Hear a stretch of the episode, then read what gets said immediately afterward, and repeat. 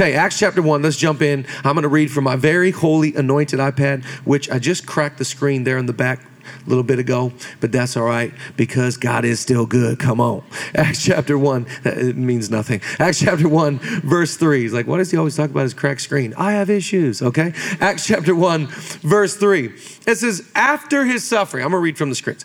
After his suffering, just heads up, I'm going to read some verses. We'll pray, and then I'll kind of lay a groundwork, a framework of where we're going today. So if you're like, what is he talking about? I'll explain it in just a minute. After his suffering, after Easter, he presented himself to them and gave many convincing proofs that he was alive. He appeared to them over a period of 40 days and spoke about the kingdom of God. On one occasion, while he was eating with them, he gave them this command.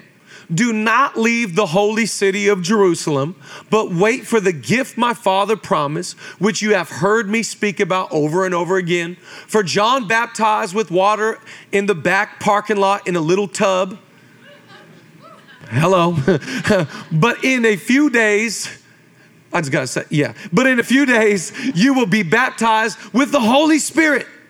Then they gathered around him and asked, Jesus, so are you, is it this the time, right? You're going to restore the kingdom of God to Israel right now, right? And he said to them, it is not for you to know the times or the dates the Father has set for LA Lakers to be good again and the Rams to win a Super Bowl, but his own authority.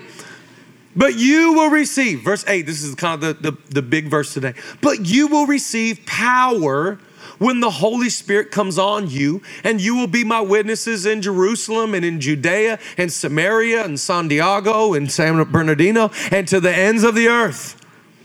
And after he said this, he was taken up before their very eyes, and a cloud hid them from their sight. They were looking intently up in the sky as he was going when suddenly two men dressed in white with a Guns N' Roses t-shirt stood beside them. Men of Galilee, they said, why do you stand here looking into the sky? The same Jesus who has been taken from you into heaven will come back in the same way you have seen him go into heaven. Two angels show up at the end of the story, and they're dressed in white. And they said to the guys watching Jesus, he's riding the escalator up to heaven. And they said, guys, why are you standing here? Don't you realize in the same way that he left in glory, one day he will return in glory. Anybody thankful and excited for the day and the coming of our Lord Jesus? And I'll tell you, though he may tarry, though we have waited for years and years for the coming of the Lord, that doesn't mean we lose expectation or we lose excitement, because in the same way that he left in glory, we believe one day he'll return in glory. Amen? And maybe we won't see that day. If we won't see that day, we'll just boom, beam me up, go to heaven ourselves. But the Bible says that the spirit of the Zoe Church, the spirit of the church says, come quickly in that same glory you left. We believe one day you'll return. Amen? I want to preach a message today, part one of our new series, The Aftermath of Grace, The Aftermath of Easter. I want to preach a message today. If you're taking notes, you can write down the title. It's called, I Am Whatever You Say I Am. I am whatever you say I am. If I wasn't, why would you? I have issues. Okay, let's pray and let's believe that God will speak to us today. Father, thank you so much for your word. Thank you for our church. Thank you for these times that we can gather together and be strengthened and be encouraged. God, we're asking that this morning you would open up our eyes so we can see your son, open up our ears so we can hear the Holy Spirit. Do what only you can do amidst us and amongst us. Thank you, God, for your love and your forgiveness and your grace and your healing. We speak it over every person that's here today. And God, with our heads bowed and our eyes closed, we are praying for the Los Angeles Rams. God, we pray that their first year here in LA, they will win a Super Bowl. God, we thank you that we will one day celebrate another championship again in LA. In Jesus' name, and we all said together. Are there any LA Rams fans here today? Any LA Rams fans? We have 5 LA Rams fans.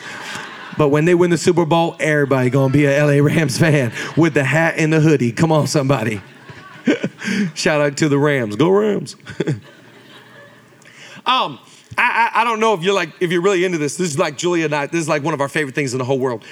When you go to something, like you go to an event, you go to a wedding, you go to something cool, The best part of going, it's not the social interactions, it's not the food there, it's not the people there, it's not any of that stuff. My favorite part, this is my favorite part. My favorite part is getting back to the house and having In-N-Out way too late when we shouldn't have it, and having what we call the debrief. You get back, if you're single, this is the worst part you're missing out on. The best part is we get to come back and we debrief. It was the worst. Last Sunday, we had the best Easter at 4 services. It was incredible. All these people getting saved. All this is an incredible day. But the worst part was I had to get on a flight to go to Australia last Sunday night. So we finished the last service. I raced to the airport. We get through, customs and everything. And we get on the plane. I'm so tired from the whole day. I fall asleep on the plane. And I'm like, this is the worst because we don't get to debrief. I just got to go to, the mock shocks and crocodiles. And so I get on the plane and I'm thinking we're leaving and it's a late flight and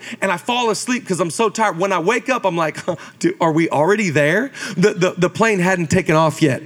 I've fallen asleep, but we've been sitting there on the tarmac forever. And we actually had to come back. So we get off the plane. 3 hours later at 2:30 in the morning, they tell us our flight isn't going to leave today. We're going to have to leave tomorrow. This was the worst news, but it was like the best news because I'm like, all right, that's fine. I get to go out to breakfast with my wife tomorrow and we're going to debrief Easter and talk about, hey, did you see so-and-so? Hey, what was so-and-so wearing? That was mad weird. And we get to debrief the whole thing. It's the best.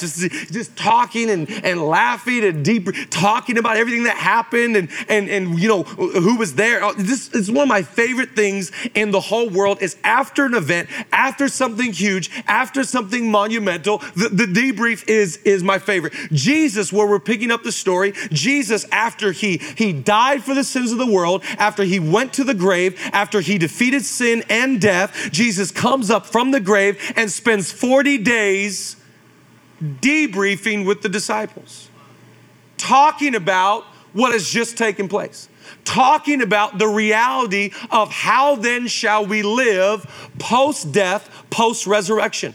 What does this imply? How great was it? Maybe they got together and go, man, Jesus, that Last Supper, man, that was so good. Yo, that pita and hummus, that was bomb. Jesus, was it kind of weird when you were washing my feet? I know my feet are mad nasty. That was they're debriefing. Yo, Jesus, wasn't that crazy when Judas sold you? I always knew he was a punk sellout. Yo, Jesus, man, wasn't that crazy? Yo, when they whipped you, I was like, dang, yo, they really whipping you. They're debriefing the whole thing. And for 40 days, Jesus sits with the disciples and he explains a new way of life, a new way of living. For 40 days, he says, okay, this is how we live now. From now on, the kingdom, watch what he was preaching to them. He was talking about the kingdom of God. And he said, the kingdom will go forward through the gospel. In other words, church, the church does not advance minus Jesus. The church only advances through the message of Jesus.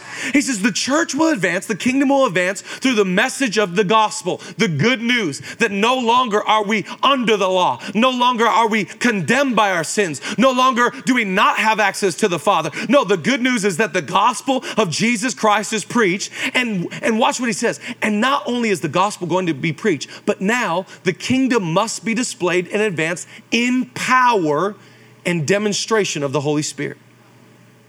That's what Jesus spent 40 days debriefing with these guys, with this crew of saying now, the way we go forward is through the gospel and the demonstration of the power of God. I want to preach today and talk about post-resurrection, post-Easter, post-grace, post-the cross. How then shall we live now that we have all this grace?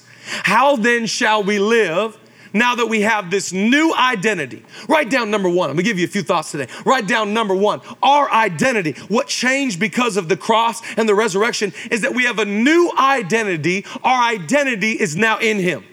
It's the worst. Yesterday, I landed back in the States from Australia. And when you land back in America, and it's the best feeling in the whole world, when you land back on U.S. soil, somebody say amen. And I got back to America, and you go to those little machines, and you put your passport down, and they ask you to take off your hat. You've just flown for 15 hours. And they say, take off your hat and your glasses. That's like my identity. And they say, take your hat and your glasses off so we see how nasty you look after a flight. So you take it off, and you put your your passport there, and then it electronically gets to where your height, and they take your photo, which is the worst photo of you known to man. Don't show this photo to anybody. If you post that photo on social media, people are going to come to your house and find you. Everybody looks bad. And so they went to go take my photo. Well, something was wrong with my passport. Something was wrong with my thing. In this moment, I start to panic a little bit. I start to freak out. Like, I start to get, palm sweaty, knees, anyway, spaghetti, all that stuff. And I'm like, oh gosh, what did I do? I got mouthwash in my bag. This is the worst. I'm going to prison.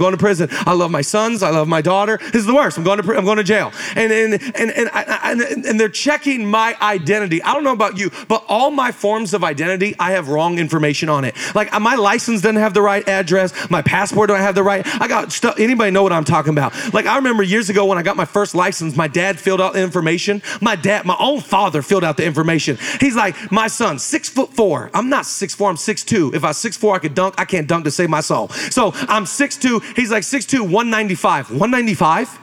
If I was on HGH, I couldn't wait 195. If I was on creatine, I couldn't wait 195. So all my information's wrong. So I started to panic low key. I got a broken chip in my passport, and I'm like, I'm trying to explain to the passport, the borders, custom control people, who I am, my identity. I want to tell you today that post the cross, you have a new identity.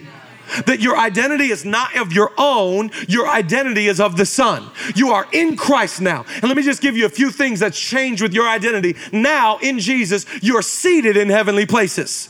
So number one, you're seated. Watch what the Bible says in Ephesians chapter 2. It says, but God, who is rich in mercy because of his great love with which he loved us. It says, even when we were dead in our trespasses, he made us alive together with Christ. By grace you have been saved. Watch this next verse. And raised us up together and made us sit together in the heavenly places in Christ Jesus. So in other words, God gave you the best seat of the house. God did not stick you in the nosebleeds because you've got an anger issue or because you've got a substance addiction or because you've got things in your moral character. God didn't seat you according to your behavior or how much you give to the church. God seated you in heavenly places because you are now in Christ. So number one, you're seated. Number two, you're hidden in Christ. You are now hidden. When God looks at you, he can't even see you because now when he sees you, all he sees is Jesus. Watch what the Bible says if you don't believe me. It says, set your minds on the things above, not on the earthly things. Watch the next verse. For you died and your life is now hidden with Christ. My 2-year-old who's unsaved needs Jesus. My 2-year-old, he's always taking his brother's binky, my 6-month-old. He's a binky thief. He's a robber. And my wife and I were always hiding the binkies. You ever hide something and forget where you hid it? We're always mad in our home, walking around like, where did I put that binky? The baby's crying. I'm losing my salvation. Julia's losing hers too. And then my son's just running around the house. And we can't remember where we hid the binky. And he's always taking his brother's binky. Can I tell you, God hid you in his Son, and he knows where to find you. When he looks at you, he doesn't even see you. He sees the blood and the sacrifice and the cross of Calvary and the resurrection of Jesus. Anybody thankful today that you've been hidden in Christ? Not only have you been seated, you've been hidden, you've been purchased. In other words, in your identity, you have been purchased by somebody. In other words, you belong to somebody. You're not an orphan. You're not a widow. You're not off on your own. You belong to someone. God bought you. God purchased you. In the same way you go to a store and you purchase an item, God went to the cross and he purchased your life. He purchased you with the blood of Jesus. Watch how Peter puts it. Peter says, knowing that you were not redeemed with corruptible things like a Visa card and like silver or gold from your aimless conduct received by traditions from your fathers. But watch what it says. But with the precious blood of Christ as a lamb without blemish and without spot. You've been purchased by the precious blood of Jesus Christ. Anybody thankful that Jesus spilled out his blood so that God could purchase your life? Has this amazing story of Jesus. He's having a great time in his ministry. He's doing his thing. He's walking on water, having wine. It used to be water. He's just loving life. And they come to Jesus and they start talking about taxes, which is April 15th coming up. I hate taxes, so do you. And they bring up to Jesus about taxes. Nobody wants to, even God doesn't want to talk about taxes. And they said, Jesus, what should we do? They want you to pay taxes. And Jesus goes, man, I pay taxes. We're talking about taxes. Not a game, taxes. It's all sports fans right there. And Jesus goes, this is what I want you to do. Go down to the river, go get a fish. In the fish's mouth, there's going to be a coin. Whoever's coin is inscribed on it, give it to him. If it's Caesar's inscription, give to Caesar what belongs to Caesar. So in other words, watch what God's saying. Whosoever inscription is on it, that's who it belongs to. You have the inscription of heaven on your life. God bought you. He purchased you. You belong to him. You're not just seated up there in heavenly places. You're not just hidden in Christ, but you've been purchased by the blood of the Lamb. And now, write down number 4, you stand righteous before the Lord. Your identity is in him because you're righteous before God. 2 Corinthians chapter 5, verse 21. For he made him who knew no sin to become sin for us, that we might become the righteousness of God in Christ Jesus. That we might stand before God, and no matter how many unrighteous things you've done, no matter what you've looked at or touched, doesn't matter what you've smoked, doesn't matter what you've done in your past, it doesn't matter any of those things, you stand righteous before the throne of God, not based upon your deeds, but based upon the cross and the blood of Jesus and the sacrifice of God. Anybody thankful today that you're standing in the identity of God? Come on, give him some praise today if you believe that you are righteous because of Jesus. This is your identity. You might feel like God says something about you and you feel contrary to what he says. It doesn't matter what hell has said about you if God has said something greater about you. He's the greater authority. So it doesn't matter what the devil says. You're this, you're that. You know, I believe with all my heart, people are what you say they are. If you tell this is why I tell my son, hey, you're so smart. You are so handsome. You are such a thief. He believes it. God said, I've chosen you. I've called you. You're the light of the world. You're the salt of the earth. You're a son. You're a daughter. You are whatever I say you are, because I paid the price for you to be hidden and purchased and redeemed. Come on, and righteous. My identity is not of my own. I have a new identity in Christ. Don't ever listen to the bark of Satan when you can hear the shout of heaven. Heaven shouting your identity. You are greatness. You are called. You are anointed. You are my son. You are my daughter. Don't make me preach. This is my identity. Doesn't matter whether the chip works or not. This is who I am. No one can rewrite your identity because God has sealed it for the day of redemption. This is my identity in Christ. And now because I have an identity in Jesus, because of the life, death, and resurrection of Jesus Christ, now because I have an identity, I know some things that he said that didn't make sense all the way back then, they begin to now make sense now. There's going to be some things that God says over your life that make no sense today, but you keep walking and tomorrow they will. There's going to be some things, some dreams, some visions, some whispers, some unctions, some feelings, some thoughts, some ideas that God speaks to your heart. They might not make sense now, but just you keep walking, they're going to make sense in the future. You write down 2 things and I'll explain it. In us, from us. In us, from us. I love these 2 thoughts. This is Jesus with his disciples, and he would do these things often that didn't make sense in the time, but now, post-death, post-resurrection, they make sense now. In us, John chapter 4, Jesus is at the well. He's very thirsty. He's parched. He's got cotton mouth. By the way, nobody looks cool with cotton mouth. Nobody's got swag with cotton mouth. Like, cotton mouth is just the form of just like, let's just get this guy a drink. He's looking for a drink of water, and he refuses Arrowhead because Arrowhead water is from the devil. Amen.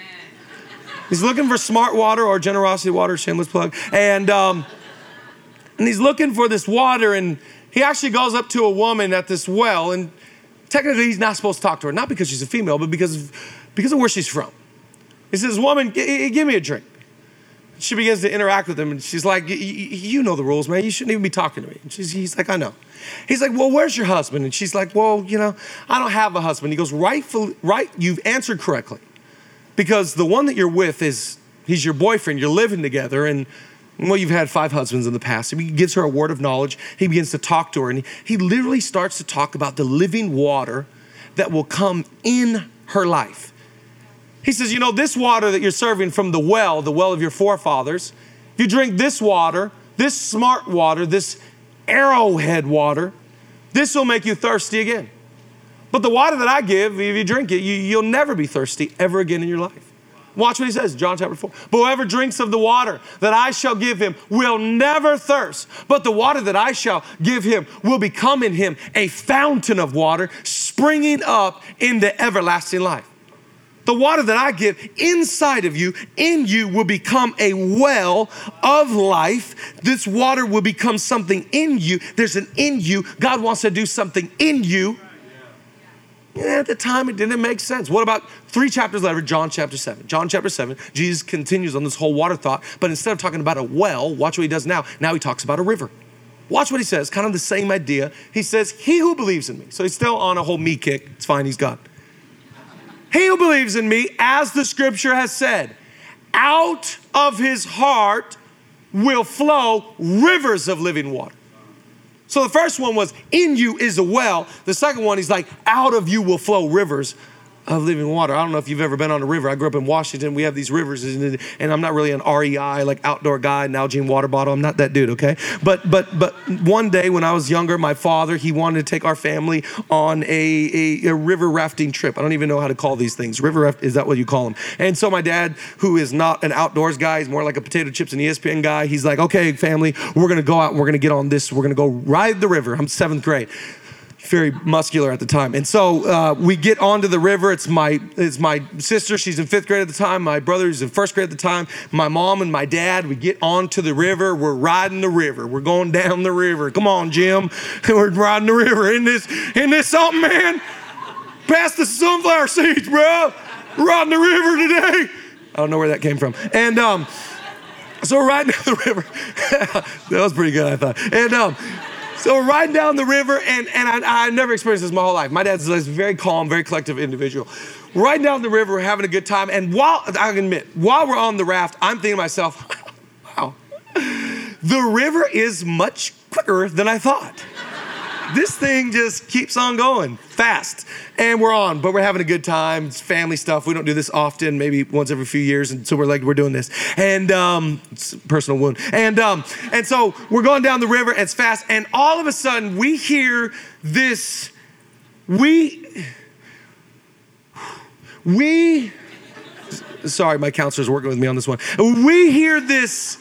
We hear a waterfall that even TLC couldn't even imagine. We hear this, it's ferocious. It's pounding the water. And we think, because it's around the corner, we think we are going off of the waterfall. It's over.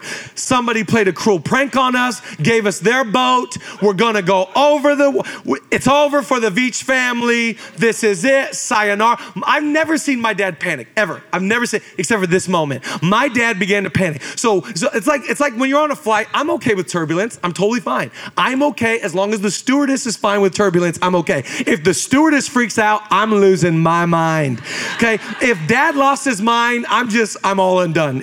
I'm losing my mind. My little sister's crying. My little brother doesn't know what to do. He's looking for a binky. My mom, she goes straight Spanish, not even Spanglish. She's just Spanish. Espiritu Santo, Espiritu Santo.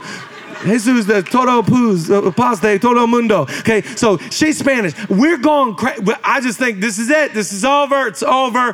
And I'll never forget my dad. We somehow managed to like get the boat over against like to the trees. And now so the river's so strong and the current's so strong. We're up against these branches. So like the branches are like trying to keep our raft, but the river's trying to. It's just, it was all bad. When we finally made it to shore and walked, we walked around the thing, what we thought was the waterfall. It was actually from on top, it was water coming down onto the river. It wasn't a waterfall. Anyways, but I thought to myself, it's amazing the power of a river. Jesus is speaking in terms of there's something in you, a well of life. It's a river that's going to come out of you. And Jesus at the time when he says this, it might not make sense, but after he died for our sins, after he defeated the grave, when he rose from the dead, he begins to shape our identity and he begins to shape what comes out of us. And I'm telling you, the well and the river gather together in the promise of the Holy Spirit. In fact, you can write down number 3. The well and the river, they gather together in the promise of the Holy Spirit. And now you have power and you have purpose. Yeah. Acts chapter 1, verse 8, the promise of the Holy Spirit. The Bible says, for you shall receive power when the Holy Spirit comes upon you. Amen. Dunamai, the Greek says, you shall receive power. Jesus is saying to the guys, watch the debrief. He's saying, guys, wasn't that awesome? I mean, the Last Supper, Peter and hummus, that was amazing. And the washing, and wasn't that great? And Judas, we knew it. And, you know, and then the death. And, I mean, man, you know, the crowns and all that stuff. And when I went away, and some of you didn't even believe I was going to get up, but I got up. And for 40 days, he brings together and says, guys, don't leave Jerusalem. Don't leave the holy city, please. Just stay here. Because when the Father sends the helper, when I send the Holy Spirit, by the way, the Holy Spirit is Jesus. Jesus is the Holy Spirit. It's the Spirit of Jesus. He says, the helper, the Holy Spirit, when he comes, you shall receive power when the Holy Spirit comes upon you. By the way, these guys were so afraid for their life in this chaotic, confused city with so much tension in their religion. Remember, they just took away their Messiah. They just beat these guys down. They just made them go all over. The Bible says these guys, because they're waiting for the power of the Holy Spirit, they get a hotel room on the 8th floor. They're in the hotel room with a little guitar and they're singing praises, and all of a sudden while they're worshiping, the power of God falls in the room and the Holy Spirit shows up, and all of a sudden there's a well inside of them and there's a river that comes out of them. Anybody believe today in the power of the Holy Spirit and the purpose that comes from heaven? God did not come just to change your identity, but God came to give you purpose to your soul. Could you imagine if you lived this life walking around like, whew, I'm seated, yo. I don't know what your seat is, but I'm seated. Oh, you ain't hidden? Yo, I'm like mad hidden. Yo, that sucks for you. You didn't get purchased. Yo, I've been bought, mad bought. Oh, you're not righteous? Yo, I stand right, I'm mad righteous. Jesus did not come to only make your identity in him, but the brilliance of the grace message and the gospel of Jesus Christ, and why he debriefed with them. Worship team, you can come. Why he debriefed with them for 40 days. What a debrief. I was satisfied last week when my flight got delayed and Julia and I got to have one breakfast together. Debriefing. Easter, Jesus said, in order for you guys to really get this, I need 40 days. 40 days to say the way that we go forward in life, now post-Easter, post-grace, is that we will go forward preaching the gospel message, and we will go forward demonstrating the power of this kingdom. That this is not a kingdom of words. Please hear me. What separates our religion is we are not all talk. We are not a people gathering around on Sundays talking about how to get better. Well, your anger issue can be healed in Jesus' name. We are not a kingdom of words. But Jesus died for our sins to declare to the world a kingdom of power.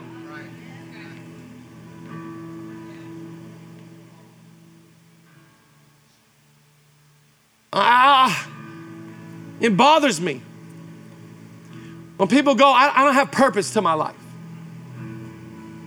I don't find purpose. God has such a purpose for your future. But the purpose for your future is not making money. Purpose for your future is not your success. The purpose from heaven is to declare to a lost, broken world that there is a God in heaven that loves you. There's a God that has a seat for you. There's a God that wants to make you righteous before him. There's a God that loves you so much that he purchased you. And the only way that people will hear of this message is if there's people walking this planet And there's a well of water within them. And there's a river that flows out of them. Come on, anybody thankful today that there's the power and the promise of the Holy Spirit? Come on, there's a purpose. There's a meaning. I'm going to stand to your feet today. Now I'm going to pray over our church. Father, in the name of Jesus, I thank you for every person that's here today. I thank you, oh God, that you did not send your son only for our identity, but I thank you that right now that there's a well within us. I pray the well will go deep. The water will run fluid. I thank you, God, that there's a river that's coming out of this church, and there's a river that's coming out of lives. I thank you that out of us, rivers of living water, they're going to begin to flow, a current so fast and a current so strong that even if you tried to stop it, the gates of hell will not prevail against the power and the demonstration of our God. I thank you for every person that's here today. I thank you that there's purpose from heaven. God, thank you for those that have been aimless, those who've been wandering, those who've been looking for identity, those who've been looking for a meaning for existence. God, I declare, and we shout it from above, that there's purpose and there's power. God, you'd never call us to a purpose that you wouldn't supply the power to. I thank you that we can receive the power of the Holy Spirit.